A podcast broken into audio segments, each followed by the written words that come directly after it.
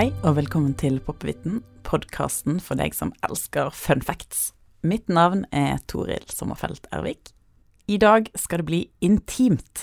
Vi skal nemlig ta for oss det utrolige kvinnelige underlivet.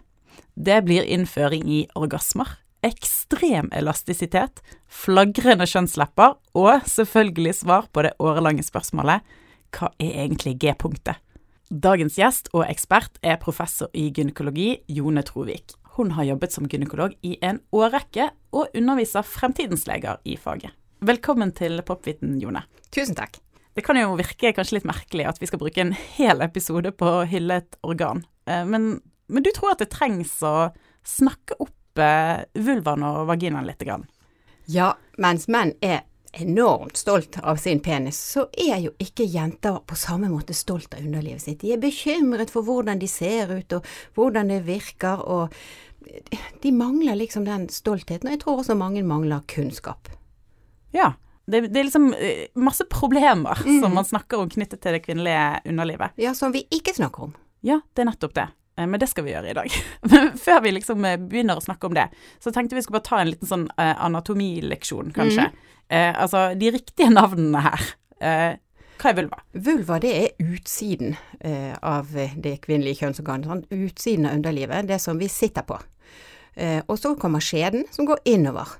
Og så ovenfor skjeden så ligger livmoren. Sant? Den ligger inni magen. Ja. Utvendig i vulva, fortil der, har vi klitoris, som er det området med størst følsomhet. Og så på hver side av skjedeåpningen så har vi kjønnsleppene. Og da har vi to par, så vi har de indre, og vi har de ytre. Og skjeden det er altså det samme som vagina? Ja. ja. Men som sagt, altså, eh, gutter har et annet syn på sitt eh, kjønnsorgan. Eh, små gutter tegner peniser, og de, eh, når de blir litt eldre, så sender de gjerne bilder av penisen sin, såkalte dickpics. Eh, men eh, vi ser veldig lite tegning av, av vulva, og, og lite kvinnelige dickpics klittpics, eller hva det skulle blitt. Eh, altså, hvor, hvor, kommer det her utrolig ulike synet på underlivet fra? Altså, guttenes penis er jo et veldig bokstavelig talt håndgripelig organ. Ja. Eh, de må ta i det når de tisser, og det er liksom ok, og de skal vaske det og alt. Mens jenter eh, er mye mindre nødvendig liksom å berøre kjønnsorganet, og det har vært kanskje mer eh, knyttet til skam og eh, at eh, jenter ikke får lov til å være seksuelle vesener på samme måten som gutter. Sant? Gutter eh, opplever at penis blir stiv, og eh, i, i, mye større grad liksom er sammen om å onanere og vise hverandre hvem som kan tisse lengst. De onanerer rett og slett sammen? Ja, det er gutter. ganske vanlig. Mens det er ikke vanlig for jenter. De liksom mer finner ut av det helt uh, av seg selv. I det skjulte med? Ja. Men er gutter noe mer opptatt av sex enn jenter? Jeg tror ikke egentlig de er mer opptatt av det, men de får lov til å gi mer uttrykk for det. Og så har vi jo dette med kjønnsroller, sant? at gutter og menn skal være de tøffe og de erobrende og de aktive, og jenter er litt mer passive og den som blir erobret. Ja. Og det blir det samme i seksualiteten òg. At gutter skal liksom vise frem utstyret sitt, og så skal jenter bli veldig imponert da, hvis de får bilder på telefonen. Men sånn rent anatomisk så er det ikke så ulikt, egentlig. Altså, vi begynner jo med, med det samme inni fosterlivet, sant? Det er helt sant. Anatomisk i fosterlivet så er det veldig likt. Og de fysiologiske responsene er også veldig like. Og vi eh, vet at eh, nerver og underlivsorganene er, er, utviklet på en sånn måte at det, det er mulig å kunne ha orgasme allerede fra 18 ukers alder i, i fosterlivet. Inni magen, rett og slett. Ja. Ja, Og det er likt for uh, gutte- og jentebabyer? Ja, det skulle det være. Men uh, er kvinnelige og mannlige orgasmer eh, sånn rent fysiologisk ganske like? Ja. Det som skjer fysiologisk med nerver og at det blir blodfylld og sånn, er veldig likt. Akkurat tenningen, det å bli seksuelt opphisset, hva man blir opphisset av og sånn, er kanskje litt forskjellig. Men hva som faktisk skjer eh, med at underlivet blir blodfylt og man får en opplevelse av noe som er deilig, og at man får muskelsammentrekninger, ja. Eh, det er veldig likt. Så for guttene så gjør de muskelsammentrekningene at de får utløsning av sæd. Mm. Hos jenter så er det som regel ikke noe som kommer ut, men du kan få muskelsammentrekninger i skjeden. Ja. Og noen kan oppleve muskelsammentrekninger av livmoren. Og det du sa med blodfylt, altså eh, penis blir jo åpenbart blodfylt, men det blir også klitoris. De er ikke så ulike. Nei, det, penis eh, og klitoris i oppbygning er ganske like. Penis er eh, større i størrelse, Ja. men, men de, de, de har det samme type vev og samme type nerver. Men når det er såpass likt, eh, så er det jo litt så interessant at, at den kvinnelige orgasmen har vært ganske sånn myteomspunnet. Det er jo nesten sånn at man kan tro eh, at, at det er vanskeligere for kvinner å få orgasme enn menn ut fra det man hører, men, men er det det? Det er ikke vanskeligere hvis du liksom faktisk finner frem til hvor er de følsomme områdene. Sant? Så eh, det er litt sånn teknisk med å bli kjent i området, og klare å finne klitoris og berøre den og skjønne akkurat hva som er deilig for meg eller for henne. Så hvis man vet hva man gjør, så er det egentlig like lett for menn og kvinner å få orgasme. Ja. Ehm, og apropos det, når kvinner får en orgasme, du sa litt om det, men altså, hva er det egentlig som skjer? Hva, hva, hva er en orgasme? Først og fremst er det en opplevelse av vel, enorm vellyst, velbehag, sant. Men det fysiske som skjer er jo at eh, de, fleste får sammentrekninger i musklene rundt skjeden. Eh, og noen kan få sammentrekninger i livmoren. Og noen kan også oppleve at de får litt væske ut fra urinrøret, som kommer samtidig med denne opplevelsen av vellyst og, og, og de andre sammentrekningene. En liten utløsning, En altså. liten utløsning, ja. Men ikke av urin. Nei, dette er eh, et kjertelvev som ligger rett under urinrøret, som ligner på menns prostata, men som er mye, mye mindre hos kvinner, men de har det samme type nerver der. Og for noen så kan det være nok kjertelvev til at de kan faktisk få skvist ut litt væske. Men, og da snakker vi, altså når vi snakker om dette kjertelvevet, Ja, da snakker vi rett og slett om eh, det mytiske G-punktet, Ja. eller? det gjør vi. Ja. Og eh, det er helt eh, klart at det er noen kvinner som har veldig mye eh, følelse og glede knyttet til stimulering akkurat der. Rett innenfor skjedeåpningen fortil under urinrøret. Og det er det området som vi kaller for G-punktet. Og der er det at det er nerver, og det er noe kjertelvev der. Nok forskjellig fra kvinne til kvinne hvor Altså, mye det er. det er ulikt hvor stort G-punkt, eller hvor, hvor mye G-punkt kvinner har. Ja, det er ulikt hvor følsom vi er. Ja. Sant? Det er nok likt at alle kvinner er veldig følsomme på klitoris, ja. men hvor mye følsom vi er på G-punktet, eller hvor mye følsom vi er eh, innerst i skjeden på livmorhalsen og livmoren, det er forskjellig. Så det er ikke alle som trenger å liksom gå på jakt etter G-punktet sitt. Det er ikke sikkert du finner det. Det er ikke sikkert at du finner det, men det kan være at du kan finne det hvis du leter. Men klitoris er jo, det er jo viktig for alle kvinner for å få orgasme, ikke sant? Ja, det er det. Hva, hva er greien med klitoris? Altså, klitoris ligner i oppbygning på penishodet. Så Ja. har de samme nerver og det samme sånn oppsvulmende vev som kan bli blodfylt, og klitoris får faktisk en bitte liten reisning. Ja. Eh, og så, eh, med maksimal stimulering, så kan man da få denne opplevelsen av orgasme. Og så er jo klitoris altså eh, mye større enn man ser. Ja. Så du ser, eller du kjenner, en liten knott, Ja. men den strekker seg liksom mye lengre på hver side, ned mot skjedeåpningen. Og apropos skjedeåpningen. kjedeåpningen. Eh, altså klitorisorgasmer, det er tydeligvis det som er kanskje det viktigste, sant. Men så snakker jo noen om såkalte vaginalorgasmer òg. Eh, hva er det like vanlig? Det er ikke like vanlig, men det henger nok sammen med dette G-punktet som Ja. vi har snakket om, at med berøring og stimulering der, så kan man få eh, orgasme som vesentlig liksom følelse å komme derfra. Og så kan noen få orgasme ved, ved stimulering av livmorhalsen, sant? ved veldig sånn dyp penetrasjon, så noen som opplever det som veldig deilig. Men, men eh, man har jo egentlig ikke så veldig mye nerveceller sånn vanligvis inne i skjeden. Nei, det er helt riktig. Så selve sånn berøringssansen i skjeden, den er veldig dårlig. Så det vi kjenner er mer et trykk, så du må ha liksom litt mer dypere berøring enn sånn bare sånn lett å, å ta på. Ja, så, og, og, sånn som du sier, siden ikke alle har så mye av dette kjertelvevet til Mm. G-punktet, så er ikke det alle som vil føle så mye eh, ved stimuli bare inni skjeden. Nei. Og akkurat som at det ikke er alle som får eh, sammentrekninger i eh, skjedemuskulaturen heller. Men det betyr ikke at deres orgasmer er feil eller dårligere, eller at de ikke får orgasmen. Så orgasmen er jo først og fremst følelsen av velbehag og en, en sånn psykisk utløsning. Men det du sier nå, er at det er jo egentlig mange veier frem til en kvinnelig orgasme. Ja. Veldig mange. Eh, men når det, når det er si, så mange muligheter, eh, hvorfor tror du det er såpass mange damer som da sier at de sliter med å få orgasme i det hele tatt, eller i hvert fall kanskje la sammen med en partner? Altså, hvorfor er det så vanskelig? Fordi at eh, med et tradisjonelt samleie, sant, med penis inni skjeden, da berøres klitoris i veldig liten grad. Så det er jammen ikke noe rart at de fleste ikke får orgasme med det, sant. Men det er det vi er opplært til å tro at det er liksom top of the pops. Da skal det gå for begge to når han er inni henne. Og that's Samt, it. samtidig sant? Samtidig.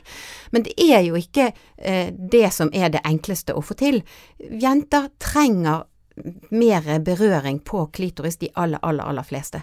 Og da må man jo klare å legge opp til det, da. Enten underveis eller eh, før eller etter, sant. Og så får man finne ut at om man ikke når toppen samtidig, så er det jaggu meg like fin opplevelse for det.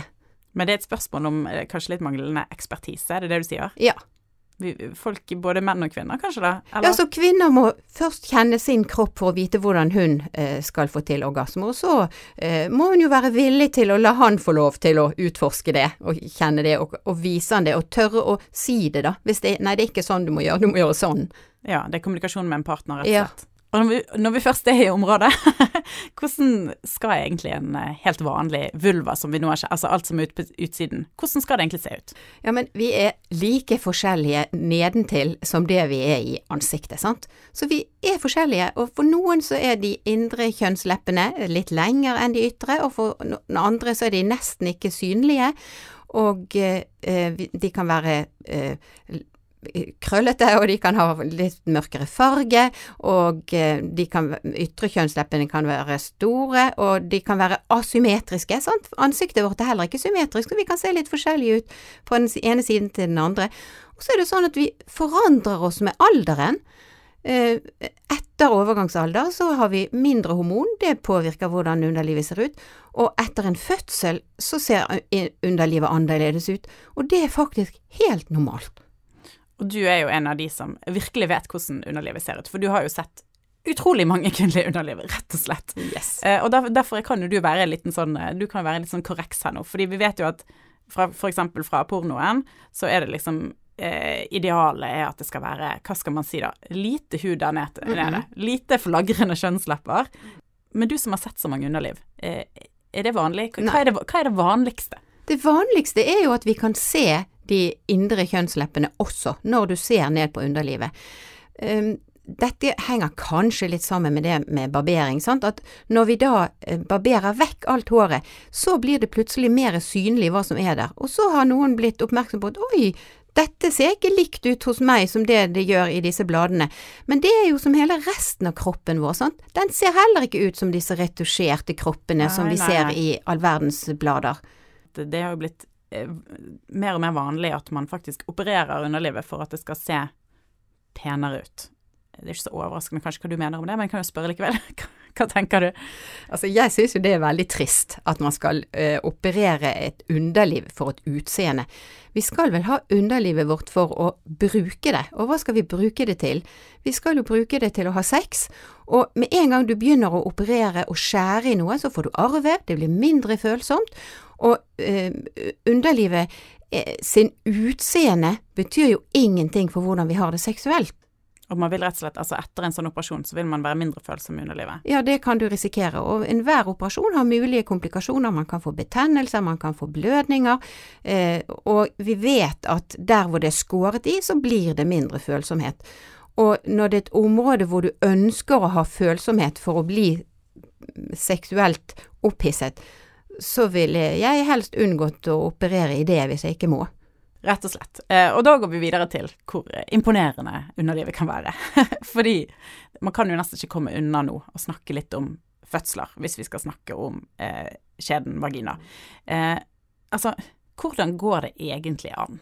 Eh, at den kan utvide seg nok til at man kan få ut et helt barn eh, uten å bli ødelagt av det. Ja, det er jo helt fantastisk. For det første så er det jo helt fantastisk at livmoren kan bli så stor at det kan inneholde en hel baby. Ja. For selve livmoren den er, ligner veldig på som en liten pære, sånn pære som vi spiser. Så den er så liten. Og tenk på hvor stor en baby er når den blir født. Eh, Så stor skal den pæren bli. Eh, Det er jo en- kjempe, kjempe, kjempesvært. eh, sant? Og så etter fødselen så skal den eh, trekke seg sammen og bli like liten som denne pæren. Du har jo selvfølgelig vært med på mange keisersnitt, og det som er gøy med et keisersnitt, er jo at da får man jo se hele prosessen fra innsiden Mm. eh, istedenfor fra utsiden. Eh, og du har sagt det at det, det er helt sprøtt å se eh, Altså, livmoren er jo liksom i spenn, den er jo kjempestor når babyen er inni, og så tar man ut babyen, og hva skjer da? Da trekker den livmoren seg sammen, sant? og den har vært så stor at den har nådd helt opp under brystbeinet. Ja. Og så skrumper han sammen. Og så blir han så liten at istedenfor å nå til brystbeinet, så når den godt under navlenivå. Men det skjer umiddelbart. Det skjer med én gang. Så det er liksom ikke mulig å tenke seg at du skal klare på noen måte å putte den babyen inn igjen i det organet der som er blitt så lite. Så du tok det- den nettopp ut, men den hadde Ja. aldri kunnet gå tilbake, for Nei. da hadde den bare Jepp. Ja, det er helt fascinerende. Og det er, jo, det er jo det samme vi ser med skjeden, men den har jo ikke vært utvidet over lang tid, sant. Skjeden utvider seg jo akkurat i fødselen, sant. Og da er det et eh, elastisk vev som kan strekke seg nok til at det går an å passere gjennom en baby. Den største delen på babyen er hodet, sant. Det, det er hardt. Eh, og det er faktisk plass til at den, det hodet kan komme ned gjennom skjeden og ut. Og så må vi passe på eh, musklene akkurat i skjedeåpningen, at ikke det revner. Men det du har sagt er at rett og slett, altså, vevet inni her, det, det er som en gummistrikk. Ja, det er det. Det er masse elastisk vev, sånn at det kan strekke seg. Og så når babyen er kommet ut, så kommer det i stor grad tilbake igjen til sånn som det var. Ikke absolutt helt til eh, normalen med en gang, men i løpet av noen uker så er det tilnærmet normalt. Og så er det også litt gøy, eh, hvis vi skal snakke om flere ting som er kult. Eh, eh, man snakker jo ofte om sånn eh, den største tingen på kroppen og det mest ekstreme og sånn.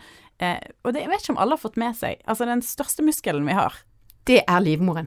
rett og slett, den lille pæren Ja, den lille pæren som er så stor at den fyller hele magen og har plass til en baby. Det er en kjempestor muskel, og den er så sterk at når man går i fødsel, så trekker den seg sammen og dytter babyen ut. Eh, Men er det sånn at du, altså hvis eh, Nå presser jo kvinner også under fødsel. Eh, Men hvis de ikke gjorde det, hadde, hadde livmoren klart det alene? Ja, Jeg kunne dyttet ut hele babyen sjøl. ja, det hadde den. Det hadde tatt litt lengre tid. Sant? Vi, vi sparer litt tid på at hun også legger sine aktive magemuskler og trykking på. Ja. Men, men hadde klart det alene, Ja. som en stjerne. wow. Og dette her utrolige systemet, det har jo altså halvparten av befolkningen. Eh, tusen takk for at du var med i dag, Jone, for å bygge opp eh, stolthet hos eh, alle kvinner. Ja, det var kjempegøy. Så nå gjelder det alle går hjem og finner ut av dette her. Hvordan virker det? Rett og slett eh, hjemmelekse i dag. Hjemmelekse. Det var alt, det var alt vi hadde fra Popviten i dag. Hvis du vil høre mer av podkasten, så må du huske å abonnere. Og hvis du har noen spørsmål, så kan du sende til desk at uib.no. Vi høres!